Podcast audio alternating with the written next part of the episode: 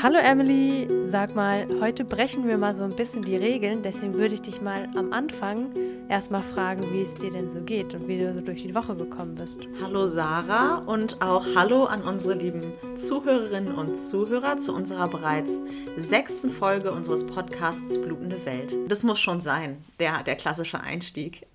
Ich komme jetzt aber nochmal zu deiner Frage zurück. Mir geht's eigentlich ganz gut. Ich muss sagen, also heute ist Freitag und ich spüre auf jeden Fall, dass es das Ende der Woche ist. Ich bin bereit fürs Wochenende und ich bin froh, dass ich heute alles geschafft habe, unitechnisch, was ich schaffen wollte. Das ist nämlich auch nicht immer so der Fall. Deswegen bin ich eigentlich relativ zufrieden mit der produktiven Woche und freue mich jetzt auf ein entspanntes Wochenende. Wie ist es denn bei dir? Ja, also meine Woche war bisher auch in Ordnung und ich kann auf jeden Fall sagen, dass man es dir ein bisschen ansieht, dass du durch bist auf jeden Fall. Danke. Nein, du siehst natürlich trotzdem so gut aus wie immer, aber man sieht langsam, das Wochenende naht. Ja, ich bin bereit. So, jetzt aber zu den wirklich wichtigen Dingen hier im Podcast. Heute beschäftigen wir uns mit dem 5. Schritt in unserer Wirkungskette, und zwar der Entsorgung und auch dem Recycling. Und der 5. Schritt ist auch der letzte Schritt in unserer Wirkungskette. Das heißt, wir haben einmal diesen Zyklus durch, wenn wir auch mit dieser Folge durch sind. Die Entsorgung ist eine sehr wichtige Folge und ein sehr wichtiges Thema bei uns, auch um unsere Leitfrage besser beantworten zu können dann in der nächsten Folge. Heute haben wir auch noch was ganz Besonderes vorbereitet. Sarah, erzähl mal. Ja, also um ein bisschen in das Thema Entsorgung und Mülltrennung mit euch einzusteigen, haben wir uns überlegt, ob wir ein kleines Quiz vom NABU machen, also ein Mülltrennungsquiz. Und da würde ich erstmal direkt die erste Frage an Emily stellen. Oh je. Wohin kommen denn kaputte Energiesparlampen? A, in den Restmüll, B, zum Recyclinghof oder in spezielle Sammlungen, zum Beispiel in Supermärkte, Elektrohandel und Drogerien, oder C, in die gelbe Tonne, also Wertstofftonne. Ich glaube, ich würde B sagen, weil ich glaube, dass die Glühbirnen schon ein besonderes Material vielleicht haben, aber ich weiß es auch nicht. Unsere Zuhörerinnen und Zuhörer können ja auch mal kurz überlegen. Ich werde jetzt mal hier B auswählen und es ist richtig. Juhu. Dann weiß ich Bescheid fürs nächste Mal, ne? Ja. Weil ich die dann entsorgen muss. Was gehört denn nicht in die Biotonne? A, verschimmelte Speisereste, B, gespritztes Obst und Gemüse, C, Hundekot und D, gekochte Speisereste. Oh, okay. Interessante Frage. Wir haben selbst eine Biomülltonne und wir haben auch einen Hund. Ja, aber ich kann sagen. Aber ich weiß, dass wir den Hundekot nicht in die Biomülltonne werfen, weil wir einfach immer auch diesen Plastikbeutel dazwischen haben. Aber wenn man den jetzt ohne Plastik reinwerfen würde, ich weiß nicht. Ich glaube, ich würde trotzdem Hundekot sagen, weil das andere mir eigentlich nicht so sinnvoll erscheint. Jetzt so auf den ersten Gedanken. Ja, richtig. Yes. Also wahrscheinlich denken die da auch mit an die Plastiktüte. Und deswegen, genau, Hundekot gehört in den Restmüll. Okay, dann machen wir es ja richtig. Ja. Vielleicht noch eine letzte Frage. Müssen leere Joghurtbecher oder Marmeladengläser gespült werden? A, ja, am besten in der Spülmaschine. B, ja, unbedingt, aber mit der Hand spülen reicht. Und C, nein. Also ich persönlich mache es nicht. Ich glaube, was wichtiger ist, das habe ich mal gehört, ist, dass man zum Beispiel beim Joghurtbecher den Deckel, also diesen kleinen Aluminiumdeckel, von der eigentlichen Plastikverpackung trennt. Ich glaube, das ist wichtig. Ich weiß nicht, wieso, aber das habe ich mal gehört. Ich glaube nicht, dass man das abspülen muss. Ja, das denke ich auch. Und es gibt auch richtig viele Joghurtbecher, habe ich jetzt auch schon im Supermarkt gesehen, die auch drumherum Pappe haben, dass man quasi das Etikett alles abmachen kann. Und es ist auch wieder richtig. Also 3 von 3 Punktlandung, Emily. Also wir kennen uns auf jeden Fall aus. Ich hoffe, unsere Zuhörer und Zuhörerinnen haben die Fragen auch richtig beantwortet. Jetzt, Emily, sag uns doch aber mal bitte, um was es heute genauer geht. Ja, Sarah, heute geht es ja um die Entsorgung, wie ich ja bereits angesprochen habe, und auch ums Recycling. Eventuell werden wir dann nachher herausfinden, ob man die Produkte, die wir vorgestellt haben, recyceln kann. Als kleinen Einstieg kann ich ja einfach schon mal sagen, dass man beide Produkte über den Hausmüll entsorgt, aber ins Detail werden wir dann noch später ein bisschen mehr gehen. Wie ihr schon gemerkt habt, sind wir heute ein bisschen disruptive und ein bisschen verrückter unterwegs. Deswegen fangen wir auch heute, anders als sonst, mit dem Tampon an. Denn der Tampon, wie man sich ja wahrscheinlich auch schon denken kann, hat einen größeren Impact entsorgungsmäßig gesehen. Deswegen, Sarah, du bist ja heute unsere Tampon-Expertin. Wie viel Müll fällt durch die Entsorgung von Tampons an? Ja, also eine sehr wichtige Frage. Ich denke, wir haben ja schon ein paar Zahlen genannt. Um diese Anzahl an verbrauchten Produkten aber auf das Abfallerzeugnis zu verrechnen, wurde durch eine Studie von Cabrera und Garcia das Gewicht der Periode auf 384 Gramm gerechnet.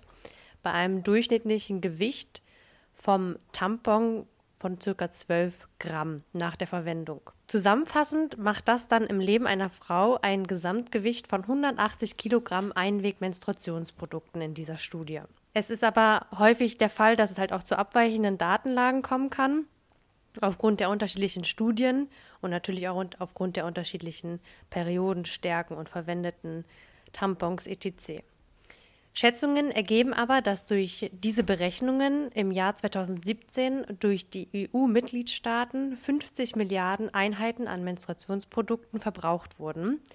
Das ergibt dann einen jährlichen Abfall von 590.000 Tonnen allein durch Menstruationsprodukte wie den Tampon, aber auch Binden. Oh mein Gott, das ist echt viel. Sarah, ich stelle mir ja immer die Frage, wie man das vergleichen kann, denn das ist ja so eine große Zahl, aber wie macht man die sich so ein bisschen greifbarer und verständlicher? Ja, also wenn man jetzt ein ganz einfaches Beispiel nimmt, ein PKW, also ein normaler PKW, wiegt ungefähr 1 Tonne, dann wären das also ca. 590.000 PKWs, die dort an Müll allein durch die Menstruationsprodukte anfallen. Ja, das ist echt krass und wir sind ja heute beim Thema Entsorgung und ich glaube, was viele nicht wissen, was auch bei mir im Umfeld total präsent ist, dass man die Tampons nicht in der Toilette entsorgen darf. Ein Beispiel dafür ist, dass ich auf der Arbeit jedes Mal, wenn ich auf der Toilette bin, auch so ein Schildchen sehe, wo steht, Tampons und Binden sind nicht in der Toilette zu entsorgen. Wir sind doch alle schon erwachsen, die Rohre werden verstopft, mehrmals mussten wir schon die Rohre ausreinigen lassen, das ist kostenintensiv, bitte macht es nicht mehr. Und anscheinend wird es immer noch gemacht und es hält sich irgendwie keiner dran. Also um mich da rauszunehmen, ich habe sowieso eine Menstruationstasse, bei mir fällt es weg. Aber an sich scheint es die Kollegen auch noch nicht komplett umzusetzen, obwohl mein Chef ja schon mehrere Male darauf hingewiesen hat. Deswegen nochmal die Frage, wieso stellt es denn überhaupt ein Problem dar, die Tampons über die Toilette zu entsorgen? Ja, also wie viele deiner Arbeitskollegen wahrscheinlich, wird davon ausgegangen, dass die Produkte, also der Tampon dann in dem Fall biologisch abbaubar ist und sich quasi wie Toilettenpapier im Wasser zersetzt. Konventionelle Tampons, aber auch Biotampons bestehen jedoch aus einem saugfähigen Kern, der sich bei der Entsorgung über die Toilette mit Wasser vollsaugt. Der Querschnitt des Tampons wird dann vergrößert und sorgt für die Verstopfung in Abwasserrohren. Also das haben wir ja schon vorher in den anderen Folgen gelernt, dass es ja quasi aus Viskose besteht und das ist der saugfähige Kern und der würde sich dann im Fall, wenn man den über die Toilette entsorgt, mit Wasser vollsaugen. Hinzu kommt dann noch, dass Tampons hormonelle Schadstoffe, die wir ja auch schon in der Nutzung besprochen haben, enthalten können, die zu einer chemischen Belastung des Grundwassers führen können. Im Vereinigten Königreich zum Beispiel wird davon ausgegangen, dass täglich 1,4 Milliarden Tampons über die Toilette entsorgt werden. Dann kann es auch noch bei einem Starkregenereignis dazu führen, dass die Kanalisation durch diese Verstopfung überläuft und das Abwasser ungefiltert in die Umgebung fließt. Vor der Entsorgung in der Toilette ist also sehr dringend abzuraten. Ja, das hört sich auf jeden Fall danach an, dass man das nicht tun sollte. Jetzt haben wir aber relativ viel schon über den Tampon gesprochen. Jetzt fragen wir uns aber natürlich auch noch, wie sieht es denn bei der Tasse aus? Über welchen Müll werden denn die Tassen nach ihrem Gebrauch entsorgt? Und ich habe gehört, dass Silikontassen theoretisch auch verbrannt werden können. Wie sieht es denn da aus, Emily? Ja, also wie Menstruationstassen korrekt entsorgt werden, ist hier auch wie immer materialabhängig. Bei der Tasse aus medizinischem Silikon kann man sagen, dass die in den Restmüll gehört. Ich glaube, viele hätten das nicht gedacht, mich eingeschlossen, denn ich hätte gedacht, dass die in den Plastikmüll gehört, aber dem ist nicht so, denn wirft man die Tasse in den Plastikmüll, muss sie wieder total umständlich aus dem restlichen Recyclinggut aussortiert werden und somit ist die Tasse auch nicht recycelbar, wie man vielleicht denken könnte. Ja, der Restmüll landet dann in Deutschland auf einer Mülldeponie und wird in den meisten Fällen dann auch verbrannt. Der NABU spricht davon, dass Silikon sicher verbrannt werden kann oder auch unbedenklich auf Deponien abgebaut werden kann, da es schlussendlich ja wieder ohne die Freisetzung von Chemikalien zu Quarzsand verfällt. Und aus dem Quarzsand oder Quarzkies wurde die Menstruationstasse ja auch eigentlich hergestellt. Das wissen wir ja aus der Ressourcengewinnungsfolge. Eine andere, bereits von dir, Sarah, erwähnte Entsorgungsmethode stellt das eigene Verbrennen der Tasse dar. Stelle ich mir ganz lustig vor, ich habe es noch nicht probiert, weil meine Menstruationstasse ja noch gut ist und ich die noch ein paar Jahre benutzen möchte. Aber da kann man es wohl auch so machen, dass man die Menstruationstasse einfach selber zu Hause verbrennt. Und dann kann man das auch beobachten, dass dann nur noch eine kleine Menge Quarzsand übrig bleibt. Und dieser Quarzsand ist dann wiederum wieder im Restmüll zu entsorgen oder auch auf dem Wertstoffhof abzugeben. Auf die weiteren Umweltauswirkungen der Entsorgung sind wir in unserem Bericht nicht eingegangen, da ja die Menstruationstasse nur durchschnittlich alle 5 Jahre weggeschmissen wird und dadurch der Anteil im Restmüll verglichen mit anderen Alltagsprodukten natürlich sehr gering ist. Die aus Naturkautschuk hergestellten Tassen wiederum sind im Gegensatz zur Menstruationstasse aus medizinischem Silikon biologisch abbaubar und in der Biomülltonne zu entsorgen. In Bezug auf das Thema Abfall ist somit die Menstruationstasse aus Naturkautschuk den aus medizinischem Kunststoff hergestellten Tassen voraus. Vor allen Dingen gibt es ja auch viel mehr Silikontassen als Tassen aus Naturkautschuk. Mhm, genau. Welche positiven Veränderungen können dann durch das Wegfallen vom Abfall hier genannt werden? Ja, ich glaube, das sind so allgemeine Auswirkungen oder positiven Veränderungen, die es auch bei anderen Mehrwegprodukten gibt. Zum einen wäre das natürlich, dass die Verschmutzung von Land und Meer einfach wegfällt. Somit gibt es natürlich auch weniger Müll und somit auch sauberere Landschaften.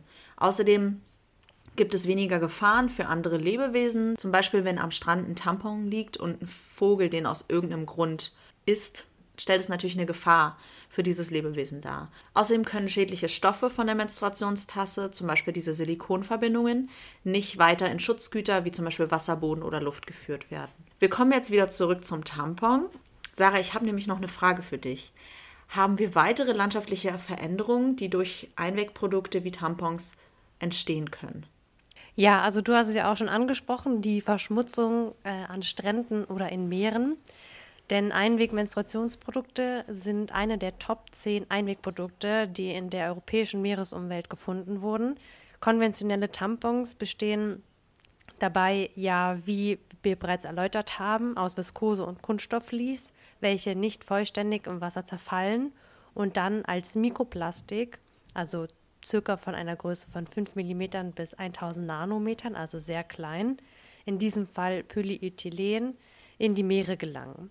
Hier entsteht dann noch weiter sekundäres Mikroplastik, das durch den Zerfall größerer Kunststoffteile entstanden ist und dann von Kleinstlebewesen unbewusst als Nahrung aufgenommen wird, also beispielsweise Phytoplankton. Die Folge davon ist dann eine Anreicherung von Mikroplastik in der Nahrungskette. Zudem wirkt das Mikroplastik in der Umwelt wie ein Magnet für Schadstoffe, denn die Schadstoffkonzentration ist an Mikroplastik 1000-mal höher als gewöhnlich in der Meeresumwelt. Ja, also Sarah, gerade was du am Anfang gesagt hast, fand ich ganz schön schockierend, dass die Tampons und Binden zu den 10 größten Verschmutzern in Europa gehören. Hätte ich irgendwie nicht gedacht, aber kann man sich irgendwie auch denken. Und deswegen finde ich es gerade irgendwie krass, dass immer nur in den Medien von zum Beispiel Plastikflaschen oder so geredet wird oder Strohhalmen.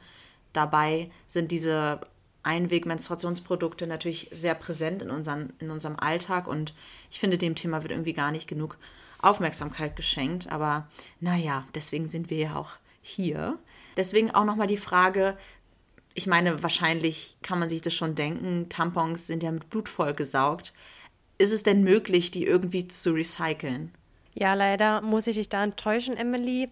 Denn wie wir ja festgestellt haben, gibt es einen Produktmix aus Viskose und Kunststoffen, woraus der Tampon besteht. Und daher gibt es Unsicherheiten über enthaltene Schadstoffe, die in der Viskose oder im Menstruationsblut enthalten sein können. Und das würde dazu führen, wenn man das recycelt, dass es einen hohen Wasser- und Energieaufwand wiedergibt, der gar nicht in Relation dazu steht, den Tampon zu recyceln. Nur die Plastikhülle, die den Tampon umhüllt, kann theoretisch recycelt werden. Nach der Entsorgung sollte diese dann in die gelbe Tonne gelangen. Aber es ist nur noch ein Downcycling möglich, wobei der Kunststoff nicht in denselben Produktkreislauf zurückgeführt wird und das Endprodukt quasi an Qualität verliert. Also man kann den nicht nochmal für eine neue Plastikhülle für den Tampon verwenden. Mhm. Und wie sieht es bei dir aus, bei der Menstruationstasse? Ja, ich habe das ja eigentlich gerade schon gesagt, dass die Menstruationstassen nicht recycelbar sind. Dazu muss ich aber auch sagen, dass es mal wieder super schwer war, irgendwas zu dem Thema zu finden, gerade in Bezug auf die Menstruationstassen, weil einfach in der Forschung nicht darüber geredet wird oder einfach dieses Thema noch so neu und jung ist, dass es einfach schwierig ist, da irgendwelche interessanten Dinge drüber rauszufinden, die auch wichtig waren für unseren Bericht. Ich möchte jetzt nochmal am Ende oder zu guter Letzt nochmal darauf eingehen, was passiert, wenn man die Menstruationstasse dann doch irgendwie falsch entsorgt. Keine Ahnung, man verliert sie zum Beispiel und sie fällt ins Meer oder an den Wegesrand, was dann zum Beispiel passieren könnte, wenn man das jetzt mal so weit spinnen möchte. Also sowohl in Ozeanen als auch in Süßgewässern als auch an Land können die durchschnittlich 6 cm lang und 4 cm breiten Menstruationstassen Natur und Landschaft beeinträchtigen. Denn zum einen, wie wir ja schon in der Nutzungsfolge gelernt haben, enthalten die Silikontassen selten, aber sie enthalten diese schädlichen Silikonverbindungen D4, D5 und D6. Und die könnten ja dann theoretisch in die Wasserkreisläufe gelangen und auch das Schutzgut Boden beeinträchtigen. Somit können sie wiederum auch Lebewesen beeinträchtigen, indem sie halt diese Schadstoffe aufnehmen. Und somit auch uns Menschen. Zum anderen könnten die Menstruationstassen aus Naturkautschuk oder auch aus Silikon direkt in ganzen Teilen von beispielsweise Meerestieren aufgenommen werden und diese möglicherweise sogar dadurch in Lebensgefahr versetzen, wenn man es so super weit spinnen möchte. Wobei das natürlich auch sehr unwahrscheinlich ist, wenn man bedenkt, wie selten Menstruationstassen überhaupt entsorgt werden und dann nochmal die Wahrscheinlichkeit, dass sie falsch entsorgt werden, ist natürlich dann auch nochmal umso geringer. Aufgrund der fehlenden Forschung bezüglich der umwelt- und gesundheitsgefährdenden Eigenschaften von Silikonverbindungen können die möglichen Auswirkungen auf Natur und Landschaft aber nicht komplett beurteilt werden. Dennoch ist es interessant zu sagen, dass Silikon bereits in Pflanzen und Fischen nachgewiesen wurde. Laut dem Ökotest-Artikel aus dem Jahr 2020, sowie eine Gesundheitsgefährdung durch bestimmte Silikone nicht auszuschließen ist, sind auch die Umweltrisiken noch unklar. Schließlich sind die Kunststoffe in Pflanzen und Fischen, in Futtermitteln und über die Nahrungskette auch im Menschen nachweisbar. Die Daten zur Umweltgefährdung sind laut Umweltbundesamt spärlich und beruhen teilweise nur auf Modellen. Dazu muss noch gesagt werden, dass ein CAP ja durchschnittlich nur alle 5 Jahre entsorgt wird. Fraglich ist deshalb, ob und wenn ja, welchen Anteil Menstruationstassen an diesem Silikon in der Umwelt haben. Dennoch finde ich es super interessant und ja, letztendlich kommt ja alles wieder zurück zu uns Menschen, wenn wir mit der Umwelt falsch umgehen oder auch unsere Produkte, seien es Menstruationsprodukte oder auch andere Alltagsprodukte, falsch entsorgen. Ja, ich fand es auf jeden Fall ein sehr gutes Abschlusswort schon von dir und wir sehen es ja zum Beispiel auch beim Mikroplastik, was anfällt durch den Tampon, wenn er falsch entsorgt wird oder allgemein, wenn der Müll, den wir ja quasi hier bei uns entsorgen, dann in andere Länder verschifft wird und dort nicht richtig entsorgt wird, dann haben wir wieder das gleiche Problem. Und genau wie du schon gesagt hast, am Ende landet es doch wieder in uns Menschen und reichert sich dort an. Deswegen sollten wir nochmal mehr besser mit der Umwelt auch umgehen, dass wir uns selber auch nicht schädigen. Denn jetzt sind wir schon mit unserem letzten Schritt in der Wirkungskette durch. Wir haben nur noch eine letzte Folge, wo unsere 3 Gäste auch nochmal zu Wort kommen werden, denn wir werden die beiden Produkte nochmal final gegenüberstellen und vergleichen und nochmal auf unsere Leitfrage eingehen. Schaltet auf jeden Fall auch bei unserer letzten Folge noch ein, bleibt dran und wir hoffen, wir konnten euch auch wieder in dieser Folge ein bisschen etwas näher bringen. Ja, auf jeden Fall, Sarah. Ich finde es auch krass, dass wir jetzt einfach schon bei der vorletzten Folge sind. Die Zeit ist irgendwie total verflogen und ich muss sagen, es hat auch voll Spaß gemacht. Ich habe trotzdem manchmal das Gefühl, dass man sich irgendwie wiederholt oder ich habe das Gefühl, man spricht die Wörter komisch aus oder so. Aber ich glaube, vielleicht liegt es auch einfach an dem Freitagsgefühl, was ich gerade habe. Aber ja, ich muss sagen, mir hat es auf jeden Fall Spaß gemacht, auch heute wieder. Sarah, ich wünsche dir auf jeden Fall noch ein schönes Wochenende. Ihr da draußen, falls jetzt auch gerade Freitag ist, wenn ihr es hört, wünsche ich euch natürlich auch ein schönes Wochenende. Und ansonsten noch eine schöne und sonnige, hoffentlich, Woche. Ja, tschüss! Und checkt unsere Instagram-Page aus, @blutende.welt.